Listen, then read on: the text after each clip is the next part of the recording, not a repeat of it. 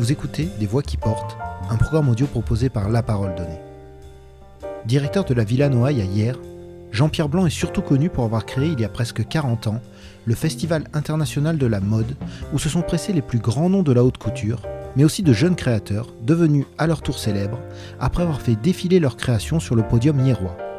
Dans cet entretien, Jean-Pierre Blanc revient sur sa passion pour la mode qui remonterait à sa plus tendre enfance, sa passion pour le sport, l'art, la création, et cette capacité naturelle à créer en toute modestie des liens forts entre ceux qui, comme lui, ont du talent et l'envie de partager leur passion avec le public.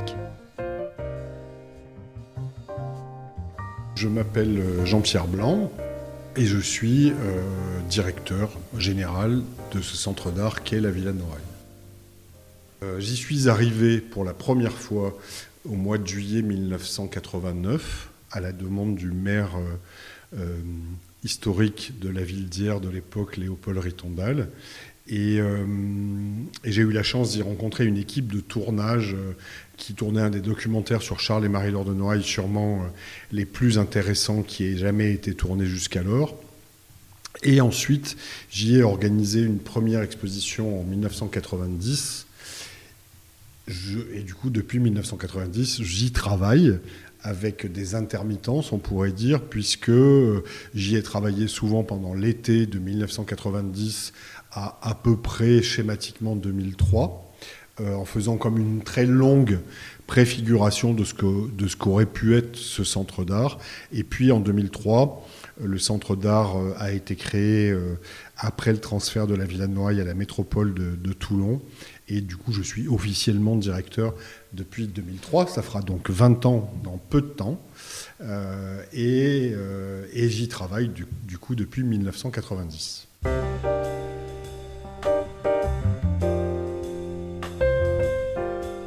Je me souviens d'être très attiré par la mode et les vêtements. Très tôt, je crois vers 3-4 ans, quelque chose comme ça. Ça se matérialise par habiller des poupées, des poupons, enfin voilà, jouer à la poupée comme on dirait. Et puis après, il y a une période de découverte de la beauté. J'ai été...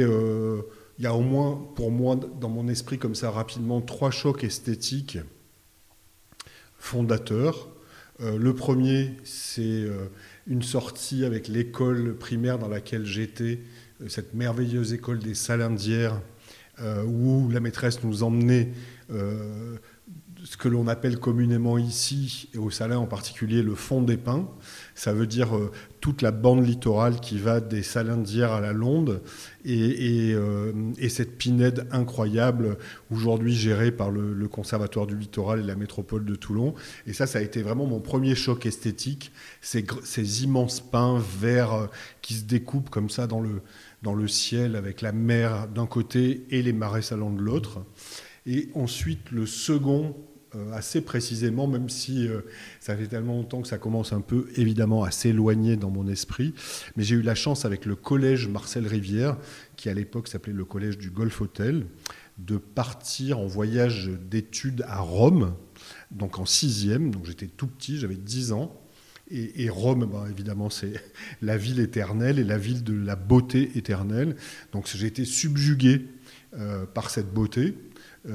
Moi, le jeune enfant issu d'un petit hameau de Hyères qui s'appelle Saint-Nicolas, dans lequel mes parents avaient un bar-restaurant dans lequel j'ai grandi. Et le troisième choc esthétique, plus important, on pourrait dire, très jeune aussi, c'est en 5e, donc juste l'année d'après, ce sont les hasards de la vie, c'est que je faisais du grec au collège, et le collège a organisé une sortie de 3 semaines en Grèce avec mon professeur de grec, M. Duapart, et on a eu cette chance inouïe de découvrir la Grèce en 1975, peut-être ces années-là, 74, 75, 76, je ne sais plus exactement, évidemment totalement vierge, sauvage. Je pense que je me souviendrai presque de l'itinéraire, par cœur, de tout ce que j'ai vu et découvert. Et ça, c'est resté la passion de ma vie pendant très longtemps. Donc ça, ce sont les chocs esthétiques, on pourrait dire, en tous les cas les premiers. Et puis après, il y a le sport. Parce que j'ai fait du sport comme ça par amitié avec des potes au début. Et puis c'est devenu une passion, le volleyball. Et puis j'ai fait quasiment du sport de haut niveau parce que ça marchait très bien pour moi, que j'aurais pu aller en sport-études à Cannes. À l'époque, le sport-études volleyball était à Cannes. Et mes parents n'ont pas voulu. Du coup, ça a changé le cours de ma vie, forcément. Et du coup, j'ai fait autre chose. Mais ce moment du sport de compétition, avec l'amitié, le partage, la rigueur intellectuelle et physique, ça m'a beaucoup, beaucoup, beaucoup appris.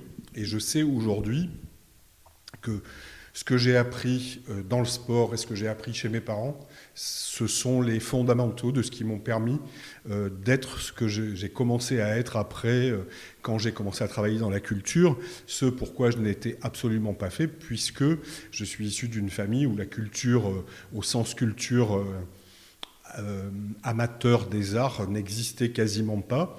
Mais avec le recul, et bien sûr, je me rends compte que la culture de mes parents, qui était celle de la générosité et du partage, eh bien, donne un sens à l'action culturelle que j'ai eu l'immense joie et chance de pouvoir conduire pendant une durée aussi longue, puisque ça fera dans pas longtemps 40 ans que j'organise ce festival et presque 45 ans que je travaille dans le secteur culturel sans discontinuer dans la même ville et quasiment dans le même lieu.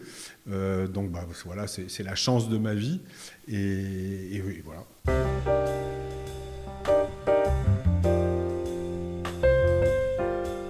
Je vous disais tout à l'heure de ma passion pour les vêtements quand j'étais tout jeune, ce que ma mère m'a interdit de poursuivre, pour des raisons qu'on peut assez facilement imaginer quand on est un petit garçon. Mais je ne sais pas si ça vient de là. Mais en tous les cas, ce qui est sûr, c'est que quand ça revient au travers des magazines. Ça, c'est absolument indéniable. Donc, dans les années 80, il y a aussi cette ambiance dans le pays à l'époque, avec un ministère de la Culture qui a toujours été pour moi un marqueur fort des arts et de la culture dans mon pays, la France. Le ministère de la Culture à l'époque et a à sa tête le ministre merveilleux Jack Lang, et la mode est une partie intégrante du ministère de la Culture, ce que je trouve être une excellente idée. Je déplore aujourd'hui souvent que cela ne soit plus aussi le cas que ça l'a été dans les années 80. Et du coup, cette ambiance en France, au ministère de la Culture, mais aussi dans les magazines, comme je le disais, et puis l'arrivée de ce qu'on a communément appelé, avec le recul, les nouveaux créateurs. On passe presque du jour à la nuit, ou de la nuit au jour, plutôt de la nuit au jour. Ça veut dire que pendant des années, la mode a été presque, on pourrait dire, positivement confisquée par des grands noms de la mode après la Seconde Guerre mondiale. Christian Dior, Balenciaga, Balmain, enfin toutes ces grandes maisons qui existent toujours aujourd'hui d'une manière différente. Et puis dans les années 80, il y a une émergence de nouveaux créateurs liés à une période spéciale de la fin des années 70, les libérations sexuelles et festives, et puis les années 80 qui arrivent, avec donc cette émergence de gens qui renversent la table, vraiment littéralement, en particulier un qui est cette icône de la mode du XXe siècle, Jean-Paul Gaultier, mais accompagné de ses camarades, Azedine Alaïa, Claude Montana, Thierry Mugler. Et moi, ces gens m'ont vraiment fasciné, au point d'avoir l'idée de leur demander de l'aide pour créer le Festival des Jeunes Créateurs. Ce Festival des Jeunes Créateurs, on l'a créé avec une bande d'amis au sein d'une commission extra-municipale des jeunes que la ville d'Hyères avait appelée de ses vœux. Et notre rêve, c'était d'essayer de donner la possibilité objective et généreuse à des jeunes qui ne seraient pas issus des milieux de la mode ou issus de milieux favorisés, de pouvoir accéder à la rencontre avec des professionnels, pouvoir montrer leurs travaux de création. Et du coup, d'une certaine manière, ce qui n'était pas du tout le cas à ce moment-là, démocratiser la jeune création en matière de mode. Et c'était ça le souhait de départ. Et ça l'est toujours aujourd'hui, même si le festival existe depuis presque 40 ans. Mais ça a vraiment été le goal absolu de cette bande de potes que nous étions. On était 13 au départ, de vouloir démocratiser cet accès à la mode. Et bon, aujourd'hui, ça paraît être un espèce de lieu commun parce que les choses ont beaucoup changé avec l'émergence des écoles, avec les moyens qu'ont les écoles. Et puis aussi, depuis une vingtaine d'années peut-être, le fait que les jeunes créateurs soient devenus à la mode, ce qui n'était pas du tout le cas quand on a commencé, c'était plutôt le contraire. On n'arrêtait pas de nous dire, mais pourquoi est-ce que vous penchez sur l'aide à ces très jeunes qui viennent de sortir de l'école ? Il y a tellement de gens qui galèrent déjà, aidons déjà ce qui existe plutôt que d'aider des nouveaux. Enfin, c'était pas du tout simple au départ. Il a fallu lutter et être aidé par des bonnes étoiles et des bonnes fées qui se sont penchées sur notre berceau et qui nous ont permis de réaliser ce rêve qui dure depuis 38 ans.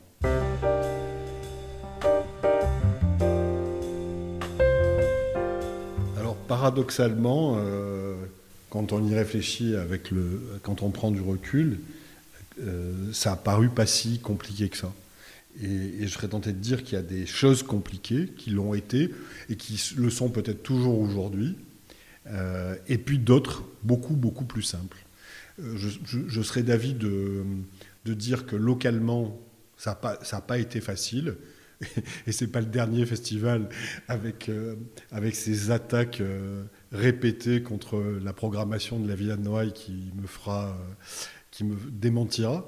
Mais localement, ça a une espèce de paradoxe, un soutien politique de la ville d'Hyères, du département et de la région et du ministère assez tôt, et puis des embûches de gens qui sont contre, mais qui, quand on les vit au quotidien, au début, nous semblent être des montagnes.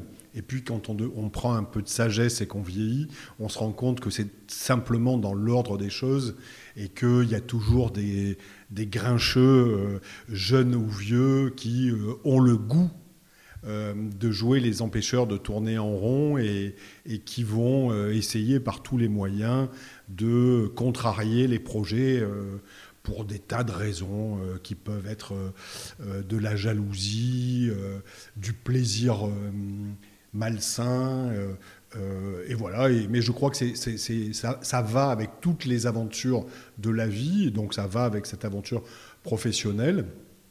Ce qui est évidemment notable, c'est le soutien indiscutable du maire Léopold Ritondal. Sans lui, rien de ce que je fais aujourd'hui n'aurait existé. Alors c'est assez aussi là paradoxal parce que c'est quelqu'un qui était relativement âgé quand on s'est connus, qui me prenait un peu comme pour un jeune con, ce que j'étais sûrement aussi au début à 20 ans, et qui nous a fait une confiance absolue jusqu'à la fin de sa vie, jusqu'à ses derniers jours. Ça a été vraiment incroyable. Et ce soutien politique local a porté les autres soutiens institutionnels publics, on pourrait dire. Et puis après, évidemment, le transfert à la métropole de Toulon a démultiplié d'une manière très spectaculaire, avec le soutien de toutes les institutions aujourd'hui, le centre d'art qui est devenu d'intérêt national en 2017, évidemment. Ça, c'est aussi très spectaculaire. Et puis un soutien, pour revenir simplement au Festival de mode, on pourra peut-être parler d'autres sujets après, c'est le soutien de la profession. C'est marrant parce que, bon, comme il y a le centenaire de la villa qui approche, on est tout le temps en train de se faire un peu des rewinds comme ça, de repenser à des moments un peu clés de ce qu'on a vécu. Et on est en 1986, on vient de finir le festival de mode. Il y a un jury qu'on a constitué, je vous avoue, je ne sais pas comment on a réussi à le constituer, mais il est là, avec des personnalités un peu marquantes, enfin une en particulier, qui s'appelle Arlette Decoq, qui était la fondatrice et la propriétaire de cette marque de la Côte d'Azur qui s'appelait Chacoc. Et puis il y avait une personne qui nous a tout de suite apporté son soutien, qui s'appelait Françoise Chassagnac, qui travaillait pour les magasins Victoire. Et Françoise Chassagnac, on est sur le port d'Hyères, elle me dit « Je vais t'aider, ce que tu as réussi à faire en 1986 à Hyères est formidable, je vais t'aider ». Bon, alors vous voyez, on peut toujours dire « je vais t'aider », ça n'engage pas à grand-chose, bien évidemment. Je me souviens très bien de quelqu'un pour lequel j'ai beaucoup travaillé, qui me disait que les promesses ne sont valables que pour les gens qui les croient. Et du coup, Françoise Chassagnac, elle va vraiment nous aider. Et à tel point que pour la deuxième édition du Festival de Hyères, qui s'appelle à l'époque le Salon des jeunes stylistes, eh bien, la star de la mode de ce moment-là, qui habite à Cannes aujourd'hui, qui est un créateur emblématique des années 80, qui s'appelle Jean-Rémy Daumas, eh bien, Jean-Rémy Daumas, à la demande de Françoise Chassagnac et de Marie-Paul Gillis, la sœur d'une personne qui habite dans la métropole de Toulon, Florence Cyrulnik, qui était maire adjoint aux affaires culturelles à la Seine-sur-Mer, et bien Marie-Paul Gillis, qui dirige le studio des Galeries Lafayette à l'époque, donc c'est une femme puissante s'il en est dans le milieu de la mode, et bien toutes les deux réussissent à convaincre Jean-Rémy Daumas de venir présider le jury de cette deuxième édition, et surtout de défiler à Hyères dans un garage désaffecté, avenue Dunant, un garage Citroën qui vient de fermer, dans lequel l'odeur principale est celle de la graisse sur le sol, et on réussit à faire cette deuxième édition qui souffle un peu tout le monde, parce que la première année avait eu lieu dans l'église anglicane désaffectée, la deuxième dans ce hangar, cet ancien garage, Et ensuite, on ira dans ce nouvel équipement de la ville, si attendu par le maire de l'époque, l'espace 3000, pour y rester une bonne dizaine d'années. Et ce soutien de la profession, il ne s'est jamais démenti. Et c'est eux, vraiment eux et nous, qui avons fait le Festival de Hyères tel qu'on le connaît aujourd'hui.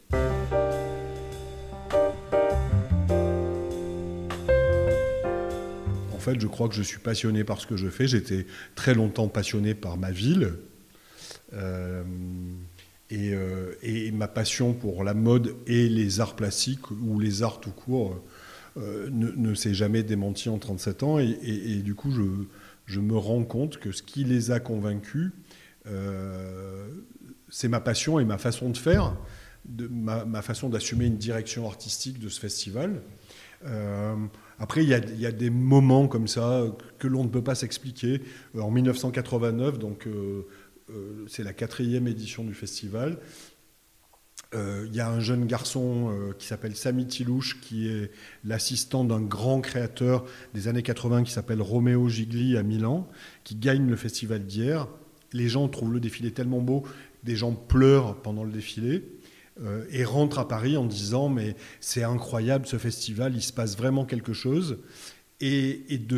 Ça c'est en 1989, en 1990, donc vous voyez on a commencé en 86, donc c'est 4 ans après le début, John Galliano, qui est cette espèce de fusée absolue de la mode du 20e et du 21e siècle, eh bien, John Galliano débarque à Hyères. Allez savoir comment, parce que moi je ne connais mais vraiment personne. Et John Galliano vient non seulement à Hyères présider le jury, mais il défile à l'espace 3000, ce qui rétrospectivement est une chose absolument totalement incompréhensible. Vous imaginez John Galliano, 3 ans après, il sera chez Givenchy, il deviendra la star qu'il est, mais évidemment il est déjà une star, sauf qu'il a cette générosité d'une partie de Méditerranée qu'il a en lui, je pense, et on fait une fête dans le club des rugbyman de la ville absolument dantesque, dont on a des photos incroyables, et bien à partir de ce moment-là, il y a un marqueur supplémentaire qui s'imprime sur ce que les gens appellent de plus en plus le Festival de Hyères, qui prend un peu le relais de l'autre magnifique festival de Hyères, qui était celui du jeune cinéma de 1963 à 1983, dont les hasards de la vie nous ont fait prendre un peu la suite, la succession. Et du coup, l'année d'après, en 1992, eh bien dans le jury se retrouve une partie des noms les plus emblématiques des années 90, Martin Margiela, Helmut Lang, Martine Sidbon, Jean Colonna et Jean Twitou. Et là, rétrospectivement, moi, je sèche totalement parce que je ne les connais pas, je ne sais pas comment ils sont arrivés jusque-là, mais évidemment, tout le monde remarque qu'à Hyères, pour ce 6e ou 7e festival, il y a les meilleurs créateurs du moment qui y sont, et donc il faut y être. Et du coup, il y a une espèce, à partir des années 80, du début des années 90, il y a une espèce de pouvoir d'attraction qui se met en place et tout le monde veut être là. Et ça n'a jamais cessé.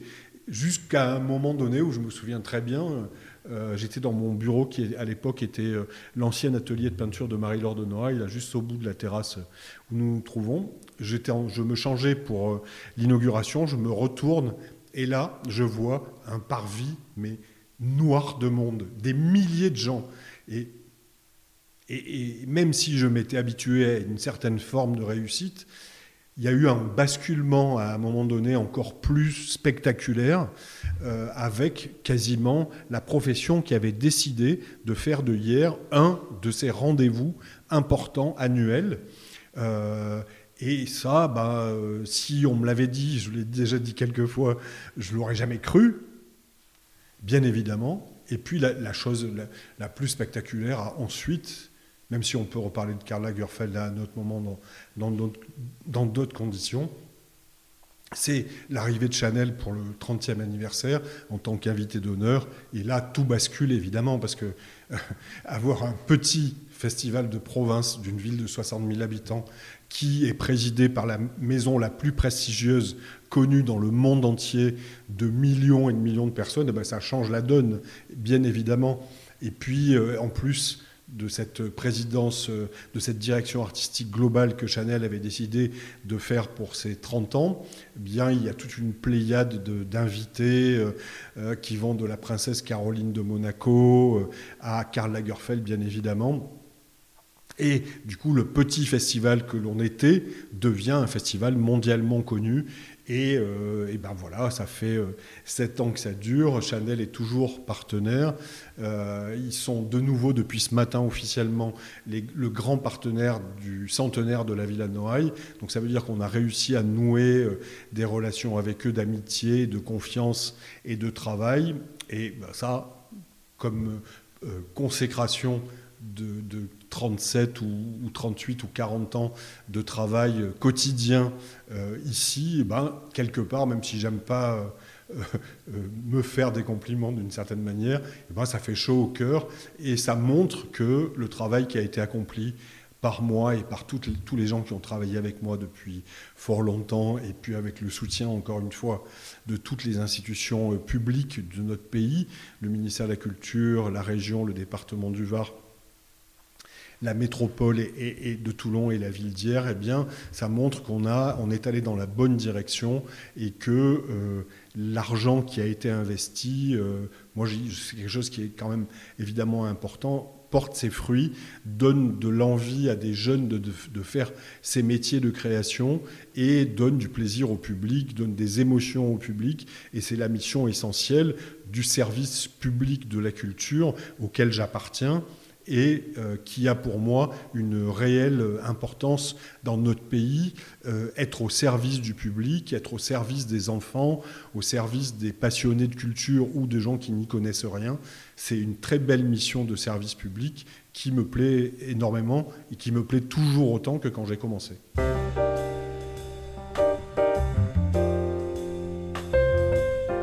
Au départ, on est un centre d'art, on est un centre culturel. J'ai pas de difficulté à dire ça. On est ce qu'on appelait dans les années 70 une maison des jeunes et de la culture. Donc on n'a pas vocation à organiser des événements internationaux ou mondiaux. Donc faire des expositions, accueillir des ateliers pour les enfants, faire des visites guidées. Ça, c'est notre métier intrinsèque. On le fait et le succès nous fait plaisir, mais il ne nous étonne pas. Par contre, voir des gens qui traversent le monde de Chine, du Japon, des États-Unis ou d'Amérique du Sud pour venir pendant 3 jours participer à un événement, c'est spectaculaire. Moi, ça continue de me marquer encore aujourd'hui. Vous voyez, la Chine réouvre. Ce matin, on avait des messages de Chinois qui disaient quand est-ce qu'on peut revenir au Festival d'Hyères. Donc, puis on est en province, on n'est pas dans une capitale. On est dans une toute petite ville qui n'a pas du tout cette vocation en elle. À tel point que, vous voyez, ça fait 40 ans que le festival existe.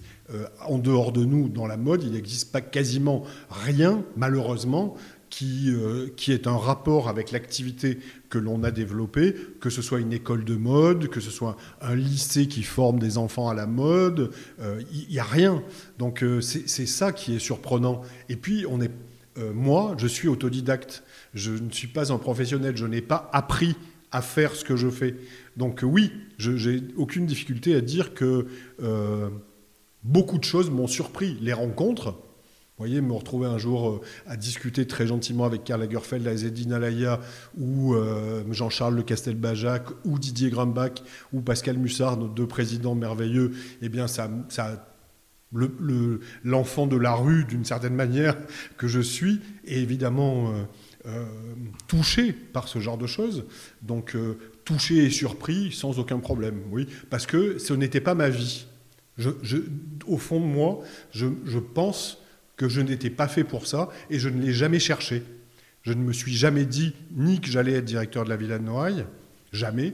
On me l'a proposé très gentiment. C'est le maire de la ville d'Hyères et l'adjoint aux affaires culturelles, François Carassan, qui me l'ont proposé. Mais moi, je ne l'ai jamais cherché. Je n'ai jamais cherché à faire carrière. Et du coup, quand vous ne cherchez pas à faire carrière, moi j'étais très heureux dans la vie que j'avais avant. Je faisais du sport, je fais toujours du sport d'ailleurs. Je suis fier de ce que j'ai fait avec mes parents dans le restaurant. Donc ce côté un peu star system et show-off et international, c'est pas vraiment moi.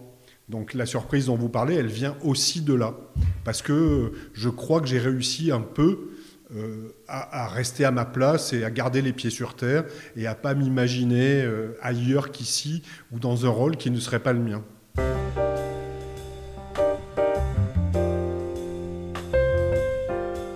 Alors ce qui est sûr, c'est que c'est très différent de quand on a commencé. Après, quand on est à l'intérieur, c'est toujours difficile d'avoir suffisamment de recul pour analyser les choses et savoir exactement qu'est-ce qui se passe. Mais il y a au moins un élément fort qui a énormément changé la donne, c'est l'arrivée des grands groupes. On passe d'une mode avant les années 90, où on a des créateurs indépendants qui ont leur maison, qui font leur bonhomme de chemin à l'international ou pas à l'international, qui gagnent de l'argent beaucoup, qui n'en gagnent pas beaucoup, avec des licences ou pas de licences, avec des parfums. Et puis, il y a, alors moi je ne suis pas un spécialiste de ce genre de choses, mais il y a l'arrivée des groupes, qui crée comme une petite secousse fin des années 90, peut-être début des années 2000, avec des groupes que l'on connaît aujourd'hui, avec lesquels on a pris l'habitude de faire et de voir les choses, mais qui changent complètement les systèmes. Le groupe LVMH, le groupe Kering, le groupe Richemont, qui sont donc trois grands groupes du luxe qui mêlent à la fois des marques de luxe de mode, mais aussi des marques de luxe d'accessoires, d'horlogerie ou de bijouterie. Et puis, on pourrait dire les grandes marques qui n'appartiennent pas à des groupes, qui sont encore indépendantes, mais qui sont des énormes machines de créativité et d'industrie. Chanel, bien évidemment, mais aussi Hermès. Et ce sont, on pourrait dire, j'en oublie sûrement, hein, je n'ai pas préparé cet entretien, mais c'est au moins ces 5 grands noms que je viens de donner qui forment un peu le corpus mondial de ce qu'est le luxe aujourd'hui. Alors vous parlez de créativité, je n'ai pas l'impression forcément que les choses ont beaucoup, beaucoup changé en termes de créativité. Il y a des maisons dans lesquelles la liberté, on le sent encore, est absolument totale. Et le marketing et les ventes viennent après. Et puis il y a des maisons où c'est beaucoup plus contrôlé. Ça donne des résultats d'un côté différents des résultats de l'autre. Mais c'est sûr que ça a énormément changé. Moi, ce qui me plaît toujours et qui fait que je crois, je ne suis pas encore un de ces aigris de la mode qui passent leur vie à dire « Oh là là, les défilés, c'est plus ce que c'était. Oh là là, c'est désespérant. Oh là là, c'est plus comme c'était auparavant. » Moi, quand je vais voir un défilé, je passe toujours 10 ou 15 minutes quasi inoubliables à chaque fois. Et je vois toujours des jeunes qui ont encore la foi de faire ces métiers et qui transportent, grâce à leur style, grâce à leur créativité, qui transportent le public que sont les acheteurs, les journalistes. Et ça, je trouve que c'est irremplaçable. Et ça n'a pas faibli depuis que j'ai commencé. Alors, c'est différent, mais bon, on va annoncer les noms des présidents du jury la semaine prochaine. Vous verrez un petit peu de quoi je parle. Mais je trouve qu'il y a vraiment des jeunes aujourd'hui dans ces métiers qui apportent encore du rêve et de la création et de la créativité, et qui donne surtout envie aux gens de porter ces vêtements, puisque c'est de ça quand même au bout d'un moment dont il s'agit. Et quand j'ai eu cette chance inouïe de participer au début du mois de décembre au défilé des métiers d'art de Chanel à Dakar, Virginie Viard, qui est à la tête du studio de Chanel aujourd'hui, eh bien, je peux vous dire que le moment que Virginie Viard nous a fait vivre à Dakar pour cette collection des métiers d'art, eh bien, vous avez la chair de poule, vous avez envie de pleurer devant tant de beauté, parce qu'il y a cette magie toujours dans la mode qui opère tout le temps de ce mélange entre la musique, les bâtiments, l'architecture, les vêtements, ici dans ce défilé en particulier, mêlé avec des chants en live et de la danse en live, qui était une école de danse de Dakar et des jeunes chanteurs de Dakar aussi.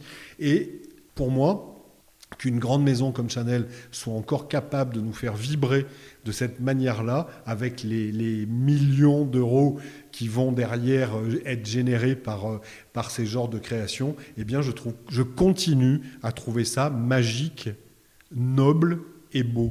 Parce que chez Chanel, par exemple, il y a cette générosité qui a consisté à racheter et à mettre à disposition de toutes les maisons dans le monde entier, tous les savoir-faire liés à la mode. Donc ils ont racheté le savoir-faire des brodeurs que sont les maisons Le Sage ou Montec, ils ont racheté les gens qui font les plumassiers, le marié. Et du coup, est-ce que c'est une prise de conscience qui a eu lieu avec ce retour aux valeurs un peu essentielles de la mode ?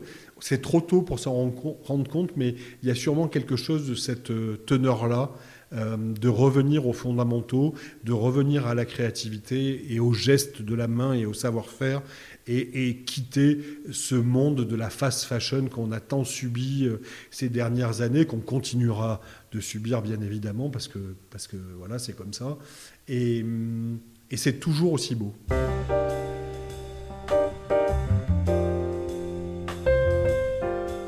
Bon, alors ce qui est sûr, et c'est difficile pour moi de le dire, mais je pense être totalement objectif, on est le plus grand festival de mode au monde. Il n'y a pas d'équivalent en tant que festival aussi important que celui d'hier dans le monde. Après, il y a d'autres concours qui existent, qui sont des concours importants, mais il n'y a pas cet aspect festival où les gens viennent, partagent, se rencontrent, échangent. L'avenir, moi, surtout, ce qui m'importerait, c'est que... ce qui n'est pas gagné, c'est qu'il perdure après mon départ. Moi, je vais bientôt avoir 60 ans. Je serai à la retraite dans quelques années. Ce que je trouverais formidable, c'est que justement l'institution dont vous parlez, je ne suis pas sûr que le festival aujourd'hui soit une institution au sens intrinsèque du mot. On est très reconnu, très connu, mais on n'est pas du tout institutionnalisé, dans le sens où on a une fragilité que l'on porte depuis le début, qui est grande, et qui peut conduire à son arrêt brutal. Donc l'avenir, ce serait de faire en sorte que les politiques et les responsables du pays décident, peut-être, c'est leur choix, ça ne peut pas être le mien, que cet événement a fait ses preuves dans le temps, et qu'il serait bon que ce révélateur de talent, comme ils le disent, perdure et continue de soutenir, entretenir, accompagner les jeunes créateurs dans le domaine de la mode, de la photographie et des accessoires.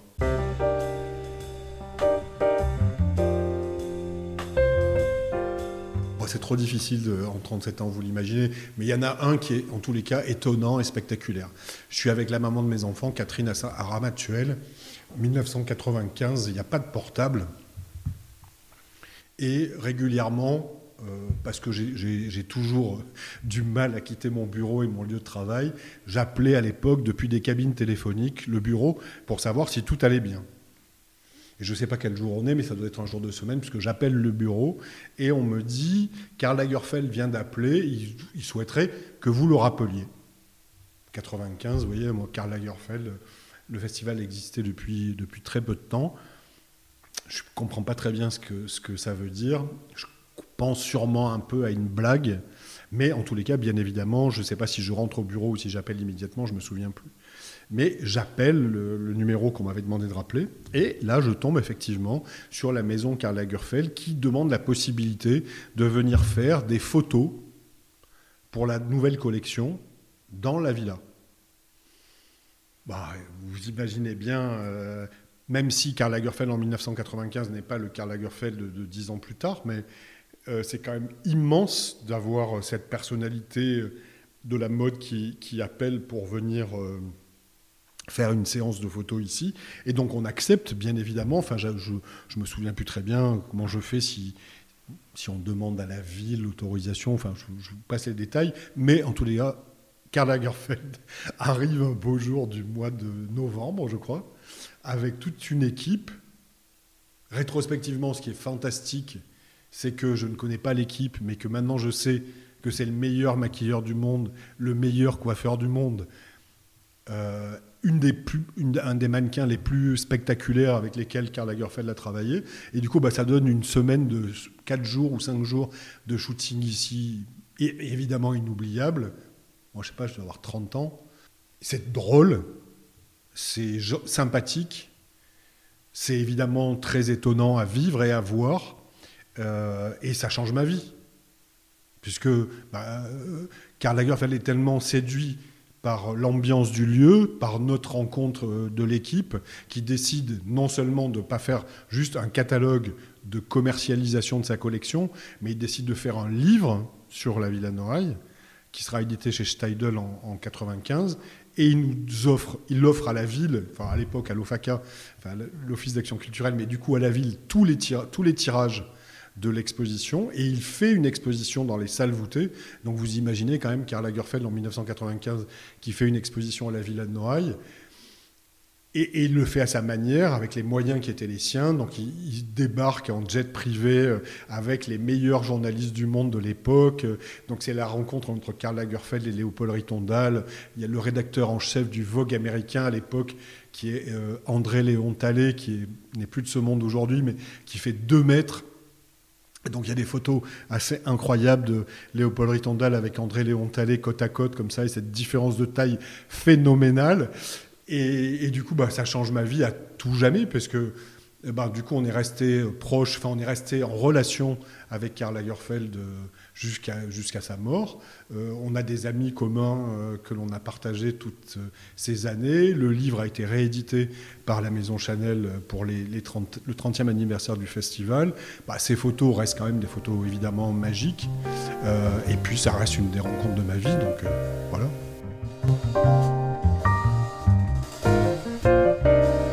Merci d'avoir écouté cet épisode de La Parole Donnée. Vous pouvez nous suivre sur notre site et nos réseaux sociaux, et nous soutenir via notre page Tipeee. À la semaine prochaine!